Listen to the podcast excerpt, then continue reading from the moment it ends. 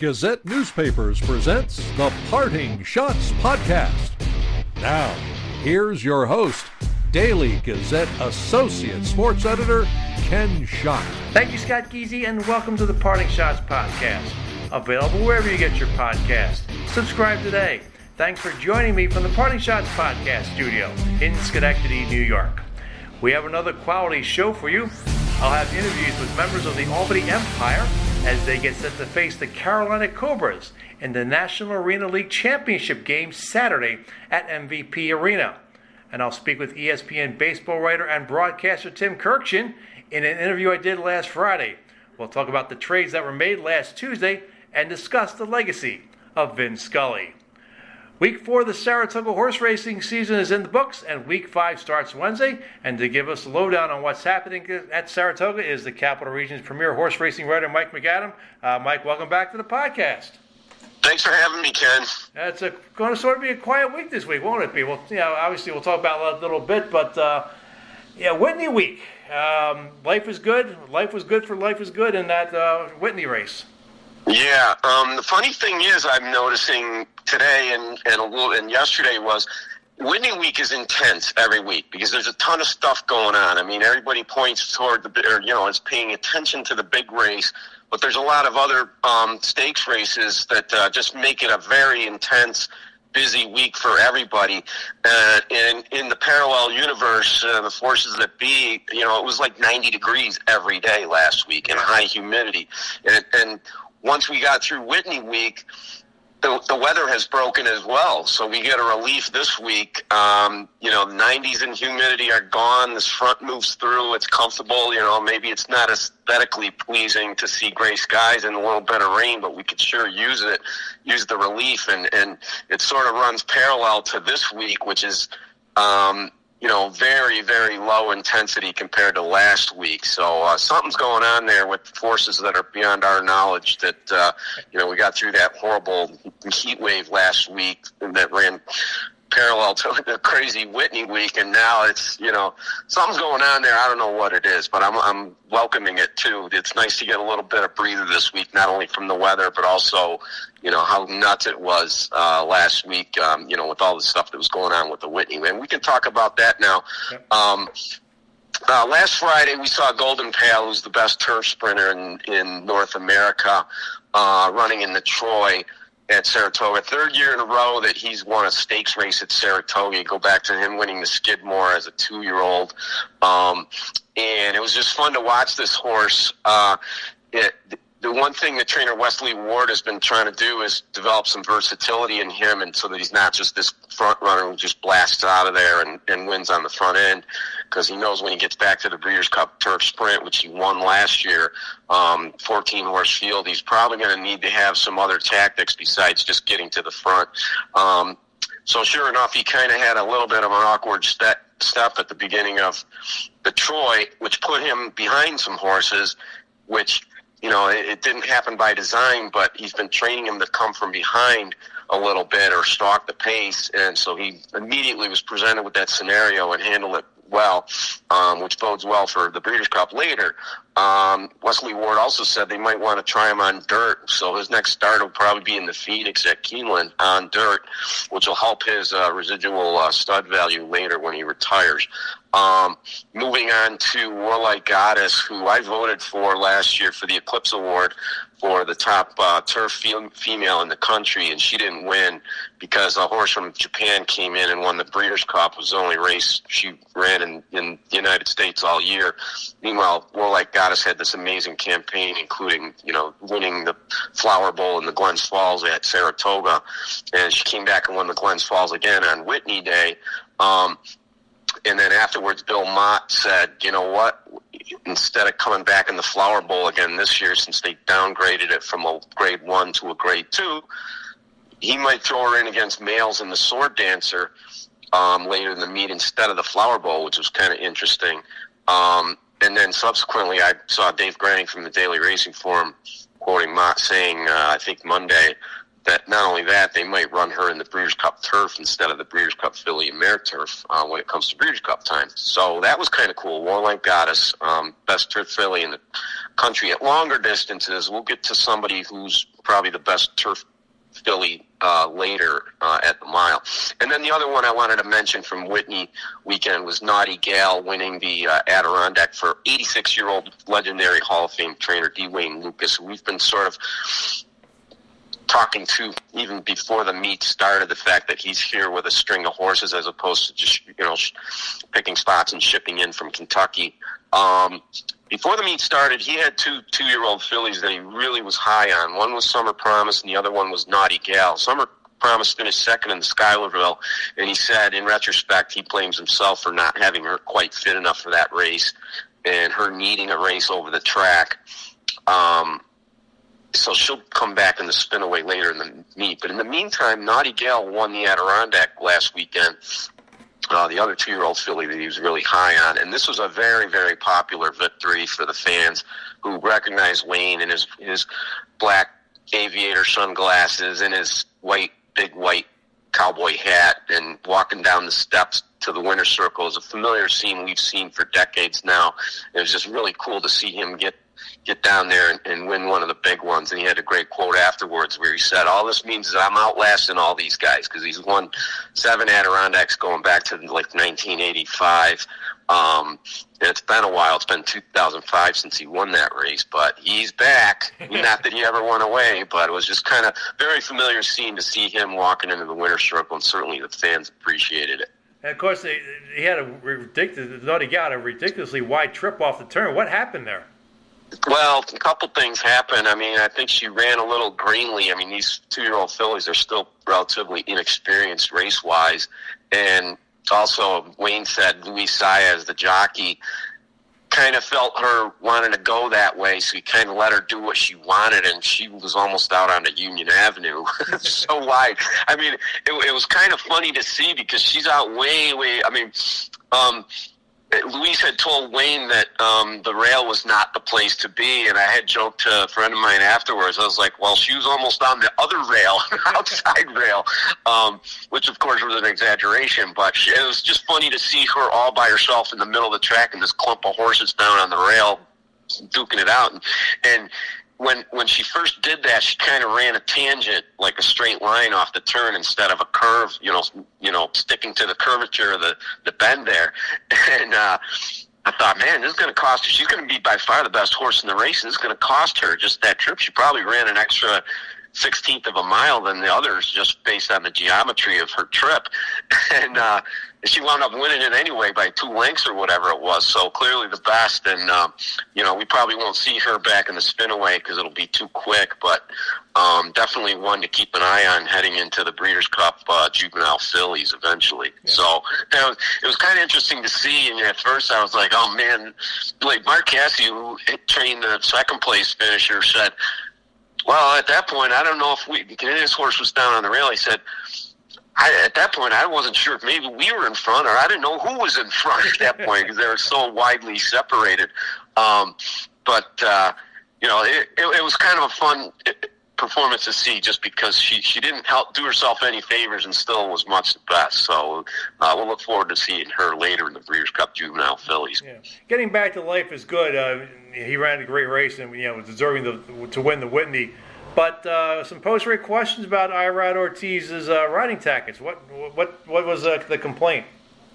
Well, the complaint. Well, there was no complaint, which is one of my complaints. Um, there, I, I thought there should have been a steward's inquiry, and I don't think anything would have come of it.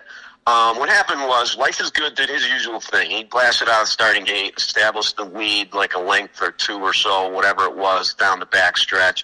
Um, and then it was just a matter of whether his speed and his great cruising um, ability would carry him to the finish line over a mile and an eighth.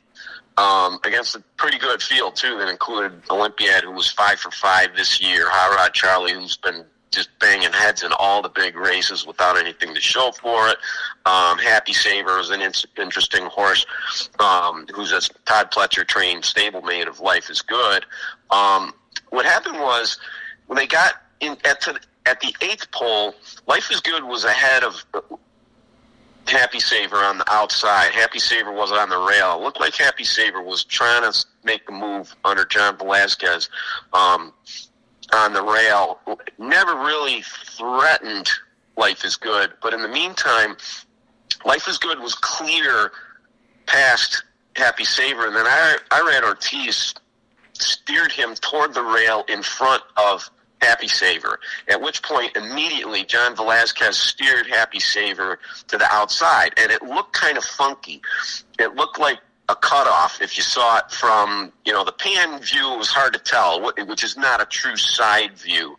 Um, if you saw the side view, you would have been able to see how clear Life is Good was ahead of Happy Saver. just the fact that John Velazquez chose to steer Happy Saver away from the rail. You could see his head turn, the horse's head turn, you know, not 45 degrees, but it was definitely clearly an angle. And then he got out into the tooth path and chased Life is Good, and of course wasn't going to catch him because Life is Good was the best horse in the race. Um, and he winds up winning by two lengths or whatever it was, two and a quarter. Hot Rod Charlie was threatening Happy Saver for second at the wire and finished a neck or something like that in third. Um, but I thought that stewards should have looked at it. So there should have been a steward's inquiry because clearly something happened there. Um, ultimately, I looked at this thing 25 times, and that's not an exaggeration. And I'm convinced that he was clear enough that he was well within his rights, and he, meaning Irad Ortiz, he was well within his rights to make that move, but it was just unnecessary, and it created – a situation that, that just didn't need to happen.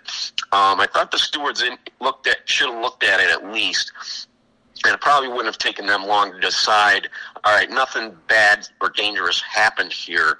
Um, but just from an appearance standpoint, it just seemed kind of funky that nobody chose. And, and of course, John Velazquez on Happy Saver didn't bother lodging a jockey's objection, and because for one thing, I mean, it's sort of like in NASCAR where there's two cars on the same team. Yeah, they're competing against each other.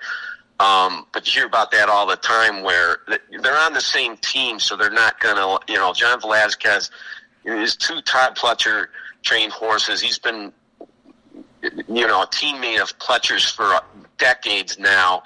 He's not going to complain about it. And the, the quote from John, which I believe afterwards, um, he said, you know, there, there, I didn't check up. It might have looked bad, but really, we just swapped positions, you know, horizontally. And um, he said, he said, "Life is Good" was two lengths clear of Happy Saver. That might have been a little bit of an exaggeration, but he was definitely clear. Um, after me watching it a million times, um, so I don't think there was, you know, nothing would have happened if there was a steward's inquiry. I just thought they should have looked at it just to tell the betting public that yes, we recognize that something deserves to be looked at here. So, um, you know, from an optics standpoint, it was kind of bad. Ultimately, I don't think there was anything there that, that would have merited a disqualification, not even close. Now, if Hot Rod Charlie catches Happy Saver for second place money, that's a little bit different story because now you're now you're introducing the concept of did what Irad did on Life is Good affect the result of the race, and it's a significant in a million dollar race. The difference between second and third place money is significant. I mean, look at the PGA Tour. If you miss a putt on the 18th hole on the Sunday, and you drop from second second to third place. That's a pretty good chunk of change difference right there. Um, but it didn't come to that because Happy Saver ran a great race and, and kept his head in front of uh, Hot Rod Charlie. You know, kind of charging on the outside and, and closing ground. Um, got to the wire in second place. Happy Saver did so. Everybody's happy. To which there was much rejoicing. Blah blah blah. Um, but I just thought it, it, it just optically it, it, it didn't look good. And, and, speaking of optics, by the way, um, I don't know whose call this was, but Life is Good gallops out, and then he comes back, and NBC had a studio tent set up on the the uh, clubhouse turn, and they and again, I don't know whose call this was, but they made Life is Good stand there so that Jerry Bailey could interview Irad Ortiz in the saddle, like right on the rail, right at the studio there, live on NBC. Meanwhile, you got a horse who just ran his eyeballs out on a 90 whatever degree day in the humidity, and having to stand there is not, you know, if you've ever run in a road race as a human, as I have, last thing you want to do after you ran a hard effort is just, just stand around. You, yeah. you keep moving because lactic acid's building up and, um, and something you don't see every day. By the time they finally let Irad go from this interview, um, Life is Good comes back. It took forever for him. We were wondering what the hell are they doing over there. And Life is Good finally gets back, and Todd Pletcher himself actually hosed the horse out off, which you don't see very often. So I'm sure he was over there wondering, "Come on, get my horse over here so we can get him cooled off and everything." Um, so I that that was something that, that was just like a sort of asterisk to the whole Whitney that kind of pissed off a lot of people. I mean, Twitter people were were criticizing it, of course, as well as the Irad move. I mean, you saw everything, every you know, and it's Twitter, um, but you saw every reaction to all the way up to Irad should be suspended for a month, and and you know, it's Twitter, so you're going to see all the full spectrum of reaction. Uh, I just go back to my eyes. I'll trust my own eyes that he was clear of Happy Saver and didn't do anything um, that merited a disqualification. It, it, looked it looked worse than it was. Let's put it that way. Yeah, we did have an inquest though in the test, the, the, the race before the Whitney. Uh, there was some bumping there toward the end. Yeah, and a lot of people brought that up too, and um, that was when the seventeen to one Chi Town Lady beat Matareya, which was a huge, huge upset. Matareya was two to five on the morning line, and I haven't gone back and looked at that one. Um, uh, but yeah, I know there was some I'll have to go back and look at the head on if I can to see what the bumping was. But um, you know, usually if they looked at it and didn't see anything that merited a disqualification, I, you know, I guess, guess we're going to have to trust the stewards. But it, you know, you see that all the time where there's maybe a little swapping of paint in in the stretch.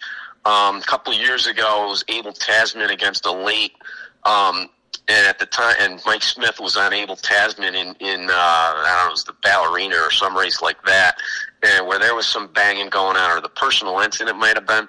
Um, and I know a lot of people were outraged by that, but you know, some old school people said, you know what, that's just race riding. Sometimes it gets rough, and so maybe maybe the test was a similar situation. I'll have to go back and look at that one again because I know there was some question.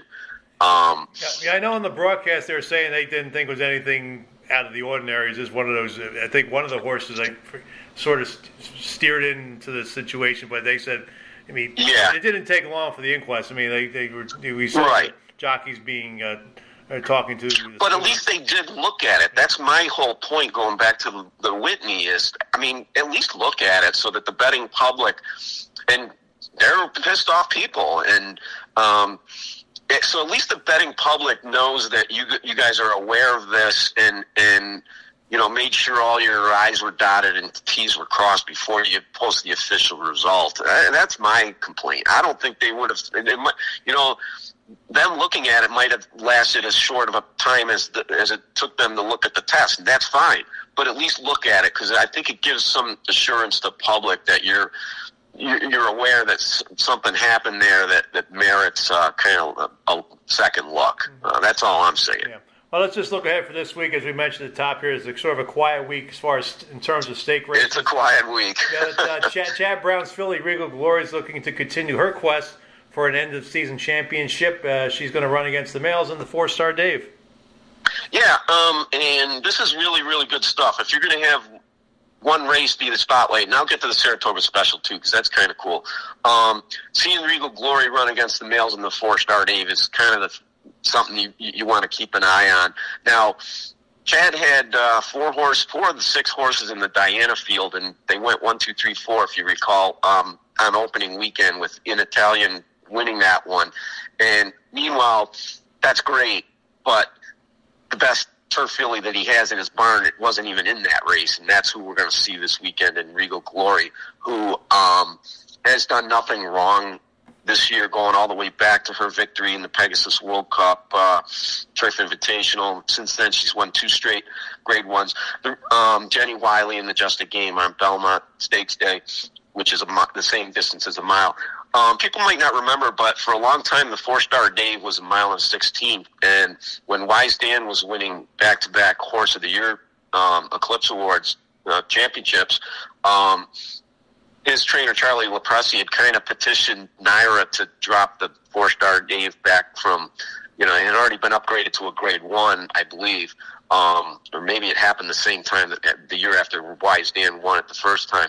But they dropped it from a mile and 16 to a mile to, you know, kind of, that was Dan's wheelhouse at the time, and they want they wanted to attract this horse.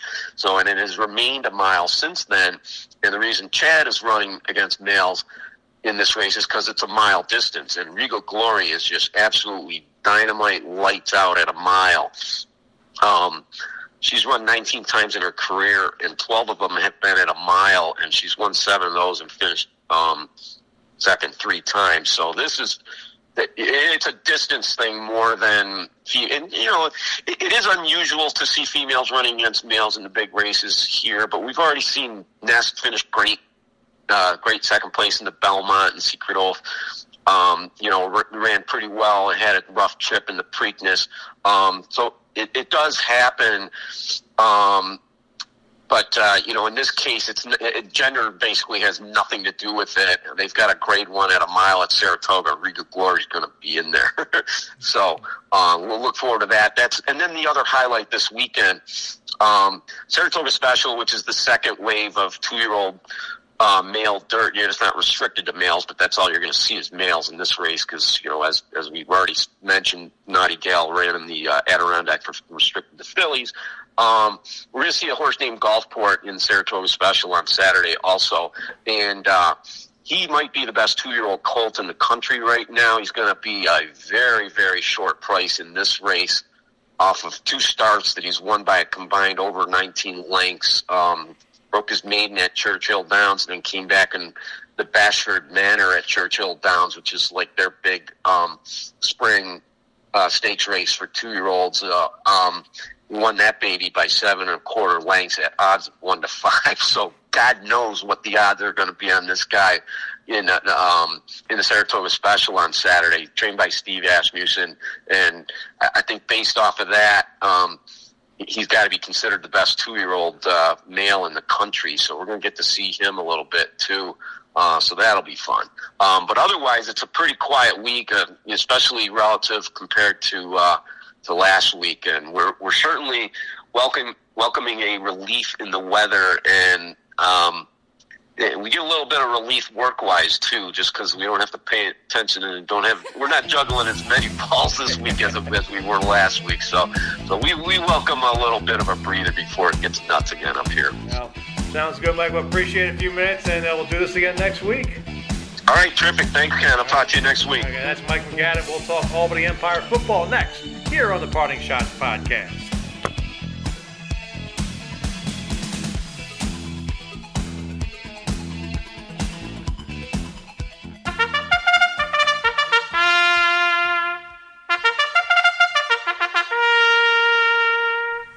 Track is your premier source of horse racing news and events from the daily newspaper of the Saratoga Racecourse, the Daily Gazette. At the Track features racing tips, feature stories, picks by NYRA racing analyst Anthony Stabile and Andy Serling, and direct links to NYRA bets. Check out At the Track at www.dailygazette.com slash at the track. Hi, I'm Union Hockey alumni Bill Railton. You're listening to the Parting Schotts podcast with Daily Gazette Associate Sports Editor Ken Schott. Welcome back to the podcast. I'm here at uh, Times Union Center in Albany as the Albany Empire gets set for Saturday's uh, Na- National Arena League Championship game against the Carolina Cobras. And joining me now is the head coach of the Empire, Tom Menas. Tom, welcome back to the podcast. And how excited you are for Saturday? Well, thanks for having me back. Um, very excited. Can't wait. Wish it was Thursday. well, we guess obviously had some time here as we talk here on Monday. Uh, you faced the Cobras three times this year. Unfortunately for the Empire, they lost all three times. What is it going to take to turn that around on Saturday? Well, first of all, um, records don't count at this point. Um, you know, it's it doesn't matter um, what happened in the past. It's all about Saturday. Um, I feel very confident that certain circumstances attributed to those three losses, some in our control, some out of our control, and we feel confident if we play our best game that uh, we'll be victorious. Yeah, all the three games were pretty close. Um, from looking at the scores, be what is, what is what do you talk about? You know, things maybe some were out of your control, some were in your control. What do you have for the things that were are in your control? What do you have to do to improve? Um, just play through some adversity, um, play through some situations that occurred um, that were out of our control, and not let that affect how we continue on playing the game. We lost three games, um, you know, two by eight and one by three. So um, we don't feel like at any one time were we ever dominated or anything like that. We just have to play four good quarters. Yeah. Uh, to be able to have this game here at uh, times, Union, uh, sorry, MVP, I got to get used right. to the name. Uh, what is it going to take to uh, you know, have that home crowd? I mean, how important is that? Oh, it's always important. I mean, home field advantage. Um, the fact that we don't have to travel, haven't had to travel through the playoffs, um, being home not only with our crowd, but being able to sleep in your own bed and eat your own food and do all those things make a real difference in at game time. Uh, what have been the key elements of your team this year? I think um, our ability um, to um, we're, we're not a fast starting team for whatever reason. Trust me, I've tried to fix that, but um, our ability to play and, and continue to um, to grind through a game and then uh, fight through any adversity there towards uh, halftime and usually come out and be uh, a fairly dominant team in the second half. Yeah. Uh, your quarterback Sam Castronova, how has he been playing this year? He's been playing great. I mean, he's had a, you know, an all-star performance um, with his feet, also with his arm, and it's great to see Sam bounce back from uh, his season last year um, and doing accomplishing the things he's doing at such a high level. Uh, yeah, doing some research, was looking at the standings. You guys played two fewer games than Carolina. Why was that? Well, they they had decided that they were going to play 14 because they had some obligations to season ticket holders uh, through the pandemic, and they owed some games to their fan base and season ticket holders. Um, we made it clear that we would only work under a winning percentage to allow it. Everyone agreed to that, and uh, that's where we're at. Of course, they also spoiled your um, championship celebration uh, at the beginning of the season. Uh, how much would it be nice to get some revenge and uh, have a championship celebration here. Well, that's okay. They got to celebrate something we are, are kind of diminish a little bit of what we had already won. Um, the idea is that obviously uh, this trumps all that. So. Well, Tom, good luck on Saturday, and uh, see uh, the Empire bring home another championship. Well, thank you. Appreciate it, and go Empire. I'm here with offensive lineman and defensive lineman Harold Love. Uh, Harold, uh, how excited are you for Saturday? Oh man, excitement ain't the word, man. Uh, woke up this morning because it's the first Monday of the first week, and we actually get to start preparing for everybody. So excitement's not the word, man. I got I get goosebumps just from talking about it. So I'm just ready to get rock and rolling, baby. Yeah, you've played Carolina three times this year, mm-hmm. and unfortunately for the Empire, three losses. Mm-hmm. Uh, what will it take to get over the hump and you know, get the one win that's the most important? Well, every day is about maturing and with this team we mature so much over the season and so um, progress is the best thing so if we take one step backwards we definitely take us two steps forward so right now it's an achievement you know, we're a team that beat us three times. You know, that's not an easy thing to do. But to beat four times, that's a hard thing to do. So right now, like we said, we take it as a challenge, and it's an achievement. We're about to beat them at the time when it really counts for the ring. How important is it to uh, have this game here at MVP Arena? Uh, first of all, our fans are electrifying. Um, from the town to the community, we get great support. They deserve it. We deserve it. It's been an up and down season for us, but we secured number one. We maintain home field advantage, and so everybody deserves it. You say it's an up and down season. Why was it like that? Um, understand we went through a whole month of losing. And for us to come back from a whole month of losing, dropping all the way down to the fourth, fifth seed, to regain first seed, I mean, that's an achievement that's an achievement. You feel you guys had that momentum going in there, even though you had the week off. Does that stunt the momentum a little bit? Oh, not at all. We used to. Um, not everybody has bye weeks. Carolina went through what I want to say 14 straight games. Yeah, they played two more games than you guys. Yeah, absolutely. So um, this is their first bye week. we know how to handle a bye week. It comes with composure. So, like I said, I think the from the coaching staff to our body, we we we so ready to go. And of course, it would be probably sweet revenge for you guys because Carolina was the opening uh, night opponent here. You guys were celebrating the last year's championship, and they came in here and sort of ruined the party. How much would it be? How much fun would it be to have the party in front of them on Saturday night? So this is just a good fact. Carolina started six and zero. We trying to finish six and zero. So it's a different story. However you tell it, we just trying to finish on top with the jury at the end. Appreciate you a few minutes. Oh, thank you, baby. Hey. Joining me now is uh, the quarterback of the Empire, Sam Castronova. Sam, uh, welcome to the podcast, and how excited are you for Saturday? Uh, thanks for having me, and uh, very excited. Uh, one of the biggest games of my career, so we are we're very excited to get going Saturday. Wish it was Saturday right now. yeah, yeah, here's we talk on Monday. Uh, you guys faced Carolina three times this year, and unfortunately for you guys, you lost all three games. Uh, what was the difference in those games? Yeah, um, the first game they definitely came out and jumped on us. I, I unfortunately did not play the first game, but the next two uh, felt like we were we were right there with them, back and forth. There was one, the one game was 59-51, the other one was 59-56. We lost in the last second field goal. So just a few little things we got. We I feel like we've helped to clean up with the offense uh, since then, and uh, I think uh, think we got a good game plan going into Saturday. How much momentum do you guys have coming in this game? You guys were rolling, uh, you, know, you win the, the, the, semifinal game here a couple weeks ago. So much, how much uh, momentum do you guys have going into Saturday? I mean, I feel like we got a, lot of momentum. I feel like we finished the uh, regular season as the as the best team, hottest team in the league. I think, like Love said, we won five in a row, so this would be six if we're able to uh, take care of business in the championship. So I think we got a lot of momentum, and the fact that we got we're able to get the one seed and host it here in Albany is a big deal. Yeah, how important is that to be able to have that championship game here, uh, as opposed? I mean, obviously Carolina won more games, but also they played two more games than you guys did. So yeah. and so basically on winning percentage, you guys have home field. Yeah, uh, I mean it's it's it's huge. Uh, we uh, we had a decent turnout last game for the semifinal, and we're hoping to have uh, more this week. And uh, Albany's been the fans have been great. They've been loud. They were they were a big help uh, last game to close out the Sharks. So uh, it's it's a huge deal to have home field advantage and and have that uh, momentum uh, here here in Albany. For you, you used to play for Carolina. how much fun would it be for you to get revenge against your old team? I mean, it would be a great feeling for sure, but more focused on taking care of business with, with my brothers up here. It's been a it's been a great year. We all have had a great time together. So it would just be pretty cool to go out on top like that. Sam, appreciate it for and good luck on Saturday. Thank you. That's Sam Castro. Guys, good to meet you. Sam Castronova, the quarterback of the Empire. Coming up, I'll speak with Tim Kurkjian of ESPN. We'll talk some Major League Baseball, the uh, trade deadline from last Tuesday, and also the legacy of Vin Scully. You're listening to the Parting Schotts podcast.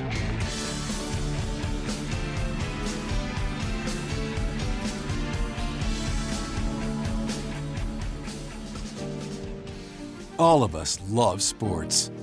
But not all sports are created equal. College sports have big budgets, dedicated alumni networks, and corporate sponsorships.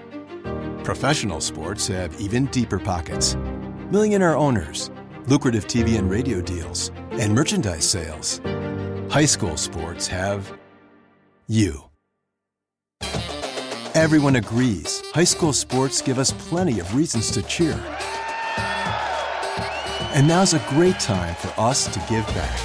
Supporting your hometown high school won't cost you much, but it will go a long way to ensuring the games we love the most are here to stay. New York High School Sports. They're good for our kids, good for our community, and best of all, they're good for you. This message presented by the New York State Public High School Athletic Association and the New York State Athletic Administrators Association. What's going on, everybody? My name is Freddie Coleman, host of ESPN Radio's Freddie and Fitzsimmons, and you're listening to the Parting Schotts podcast with Daily Gazette Associate Sports Editor Ken Schott. Welcome back to the podcast. There were a flurry of deals at the Major League Baseball trading deadline last Tuesday, but by the end of the night, we were remembering a baseball broadcasting legend. Joining me now to talk about that is the man who was recently inducted into the National Baseball Hall of Fame as the 2022 Baseball Writers Association's Career Excellence Award winner, Tim Kurkjian. Tim, uh, welcome back to the podcast and congratulations on the award. What does it mean to you when I say Hall of Famer Tim Kurkjian? Well, technically, I'm not a Hall of Famer. There's You're a, a spot. You're a Hall of Famer. well, thank you. There's a spot in the Hall of Fame for broadcasters and writers. I'm thrilled beyond words to be in there. It was an unforgettable weekend in Cooperstown. The last seven months eight months since I won this award have been just overpowering and overwhelming. It is. I am so honored to be a part of all this, and if I may, you know, three mentors in the business, Jayson Stark, Dan Shaughnessy, Peter Gammons, we're all in Cooperstown. And for induction weekend for the players and for when I got honored and uh, to see them and to be with them, that, that was about as good as it gets for me. Yeah. I mean, your son was posting pictures on Twitter of you lo- looking around. You looked happy and you're just soaking it all in. Yeah, it was amazing. Uh, Sunday on the induction, um, Sunday, I was taking the bus over with all Hall of Famers on the bus, which was just overwhelming for me. And there was like one seat left on the bus, and this very elegant, regal looking man uh, stood next to the seat, looked at me, and said, uh, Can I sit down here? And it was Sandy Koufax. Wow. So I, I've interviewed Sandy before. I know Sandy Koufax, but I got 15 minutes just with him on the ride over to the induction. Uh, we talked mostly about basketball because he loves basketball. And so do I. Not like I love baseball. So that was just one little snapshot of just a tremendous weekend for me. Well, that uh, you mentioned Sandy Koufax. That'll lead me into uh, Vin Scully, who passed away uh, late last Tuesday night at the age of 94, and just 67 years as the broadcaster for the Dodgers, both in Brooklyn and Los Angeles. Talk about what he was like, and he just is universally universally loved by everyone.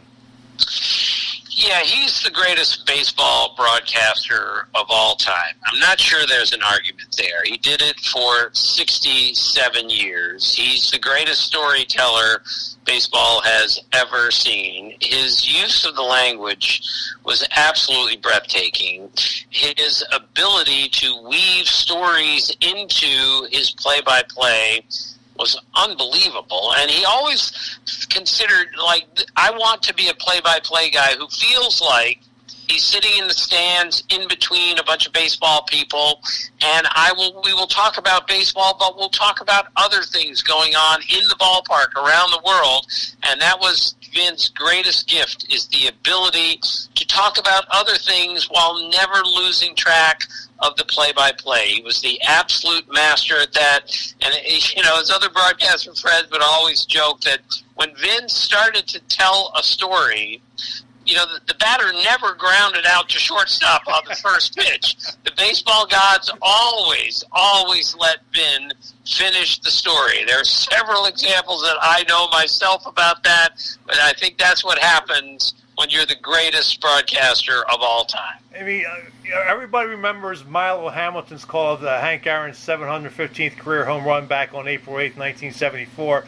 But it was Vin Scully who put it into context of the times that we were in back then in '74, where you know still, you know, race was an issue. Race is still an issue today, but it was much of an issue back in 1974. And I think I remember reading somewhere that his mom came up and just hugged him because she was afraid he was going to get uh, attacked by somebody, and he, you know, she wanted to be there to protect. But with the way Vince Scully brought up what was going on, a, a black man being saluted in the South uh, for you know uh, breaking the home run of a white man. I mean, what, what that bring his, ability to bring the context into a, a special event was just un- incredible. Yeah, and on that call, this is what Vin was also better than anyone else at. Is he loved the cheering the sound of the crowd. So he was the best ever, whether it was for Sandy Koufax's perfect game or Kirk Gibson's homer or Bill Buckner's error. He would make the call and then he would lay out and let the fans listen to the crowd cheering. He always felt that was the most important thing. It was way more important than any words that he used, and nobody used the words better than Vin Scully. But on the Hank Aaron call, he made the initial call, and then he literally got out of his seat, walked away from the microphone so people could just hear the cheering. And then when he came back, he said, what you said, a black man in the deep south. And it was just one of the most remarkable calls ever. And only Vin Scully could make that call. Of course, you mentioned the Buckner call. Of course, the Kirk Gibson call. I mean, I can recite the Bill Buckner call uh, ad nauseum. I mean, just you know, behind the bat, he gets through Buckner. Here comes Knight, and the Mets win it. Just the excitement in his voice, and of course, the Kirk Gibson home run in 1988 in Game One of the World Series. Uh, Kirk Gibson was not expected to even play in that. He hits that dramatic home run off Elvis Eckersley, and, and in the year of the impossible, the improbable was happening. He, he just always found the right words. Yeah, again, he was the best wordsmith ever to do this. His timing was impeccable, and everything about him was impeccable. His preparation, he used to routinely go visit the manager of the team coming in or when he was on the road, and he would go in and, and ask, um, you know, can I sit for five minutes? So, and I want you to tell me about your team. These are the things that Vin did all the time. And of course, he was always immaculately dressed. And I was told once that he would go into the press box and he would take off his sport coat occasionally in the press box where he's announcing from.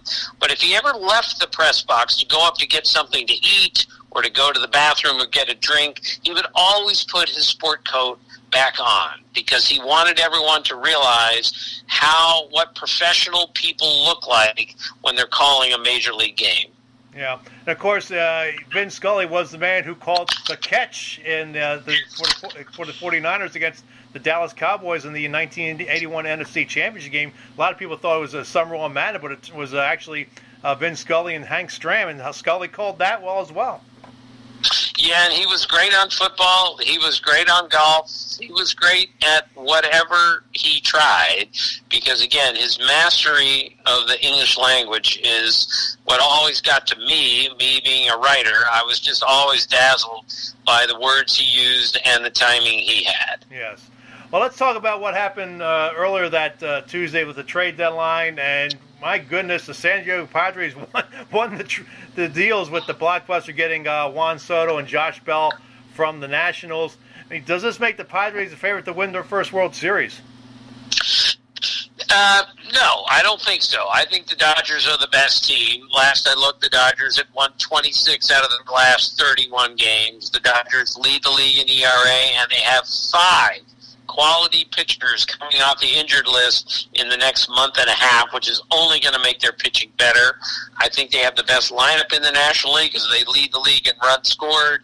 Their defense is elite. I think the Dodgers are the best team in the National League, and there are close ones, and the Padres have now entered the conversation. I don't think they had a chance to go to the World Series before this trade. They were two bats short, for me at least, and they went out and got the two best hitters available. Juan Soto, who might be the best hitter in the game, and Josh Bell, who's going to play first base every day. And their pitching is really good too. But in that stacked National League, you've got the elite Dodgers, you got the Padres, and you got the Mets and the Braves, who are awfully good also. Yeah. That's going to be one of the great playoffs ever.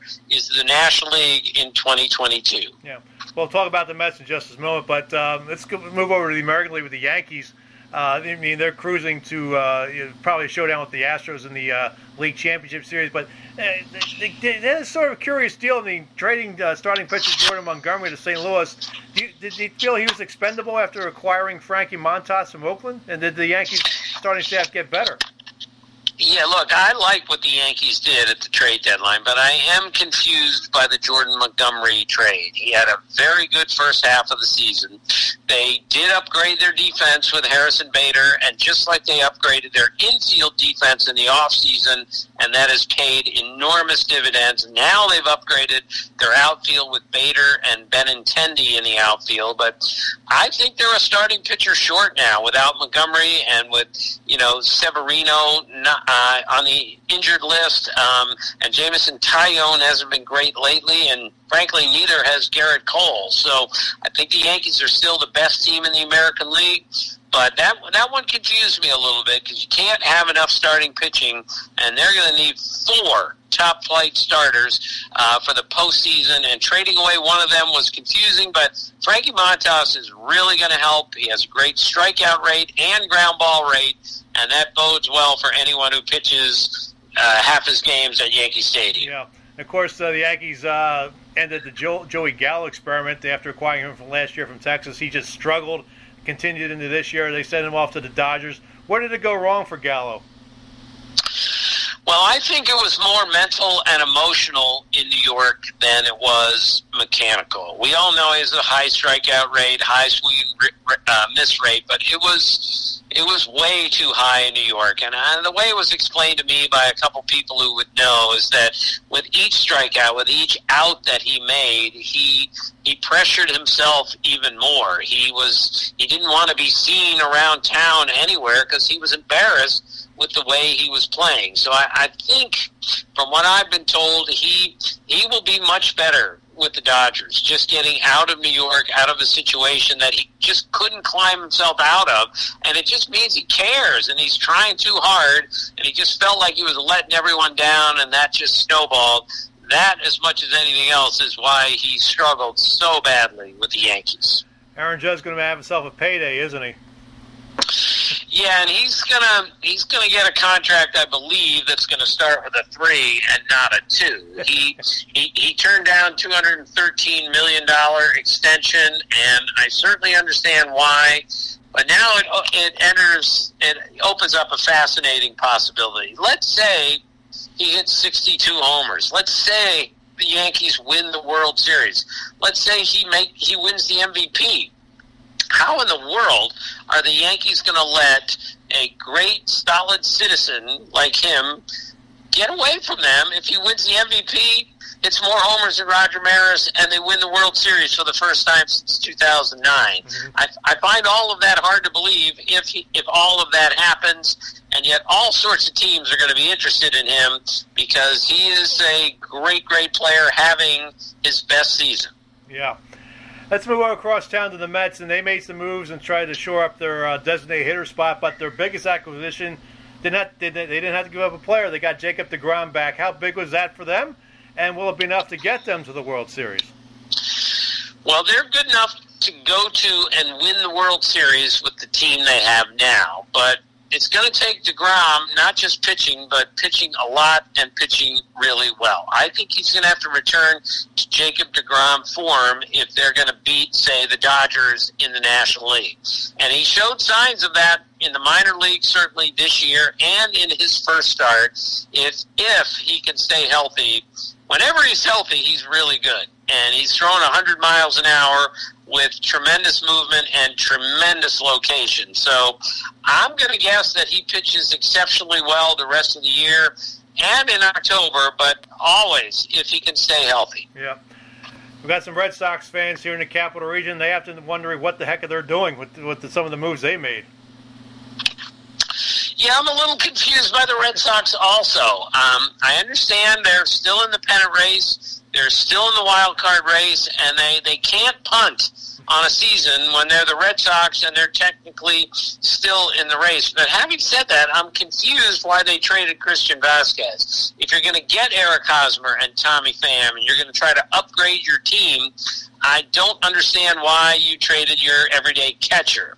Now, maybe they don't have very good chance of making it with the injuries they have to their rotation and now to Trevor Story.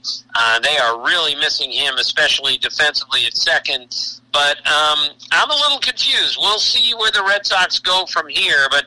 Uh, they have a chance because a bunch of teams in front of them, not all of them are super solid, so it should be really interesting to see how this plays out for the Red Sox. Who won the uh, trade deadline? Well, the Padres definitely won the trade deadline because they got Juan Soto as the best hitter available. They got Josh Bell, who's the second best hitter available, and they got Josh Hader, who was the best closer, the best reliever, and the best pitcher available. And to get all three of them is just remarkable. Now, they gutted a beautiful farm system to do it but when you're the San Diego Padres and you've only been to the World Series twice and you've never won it, you're the same division as the Dodgers, and the Dodgers are loaded. If you're going to make a, a play, it's got to be bold. And AJ Preller was as bold as I've ever seen him making those moves. Now we'll see if it all works out. Yeah. Uh, my son Steve and I were chatting when I was telling him that uh, I was going to have you on the podcast, and he had a question for you. He's looking ahead to free agency and uh, Trea Turner. You think the Phillies can sign the Dodgers shortstop? Well, they certainly need a shortstop, from what I can tell. But Trea Turner is going to get a ton of money from somebody, and the Dodgers are going to want him back because he has played so well, not just offensively but defensively, and that speed just adds another element to everything. Um, I would say the Phillies have a chance because they have a little more money than people think. They certainly have a need, but I'm guessing the Dodgers are going to do everything they can to re-sign him.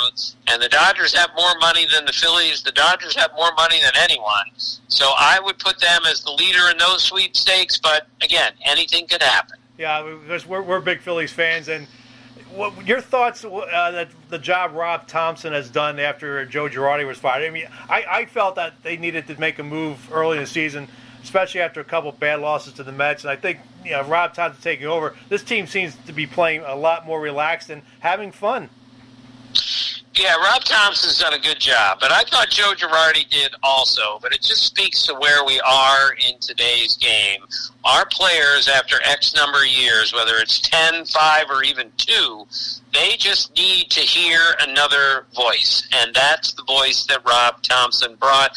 And yes, it's a little more relaxed there. They seem to be having a little bit more fun, and they got better at the trade deadline also with Noah Syndergaard and Edmundo Sosa and Brandon Marsh, David Robertson. They did a nice job.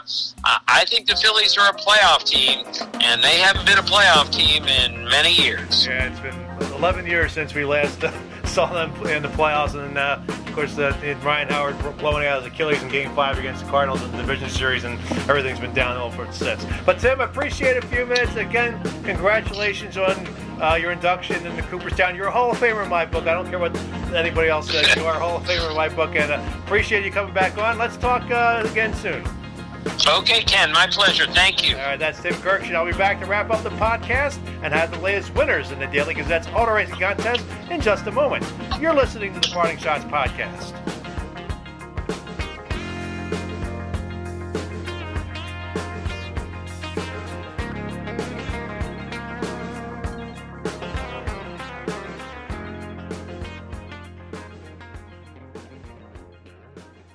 Hey, Saratoga horse racing fans! You have a chance to win a $50 gift card to a Daily Gazette advertiser by playing the Gazette Saratoga Pick 7. Here's what you do pick your horses to score the most points in the first seven races at Saratoga Racecourse and win the $50 gift card. To play, go to www.dailygazette.com slash pick 7 and make your picks 15 minutes before post time the day of the race. The Saratoga Pick 7 contest is run by the Daily Gazette Advertising Department and not affiliated with the Daily Gazette Sports Department. Hi, this is Marc Kestecher, the voice of the NBA on ESPN Radio and proud member of the 518 from Guilderland High School. You're listening to the Parting Schotts podcast with Daily Gazette Associate Sports Editor Ken Schott. Now, here's Ken. Back to wrap up the podcast. The Week 23 winner in the Daily Gazette's auto racing contest was Lynn Dobico of Schenectady. Lynn wins a $50 ShopRite gift card. Congratulations, Lynn. The VIP winner was Nick Platel of Grand Premier Tires.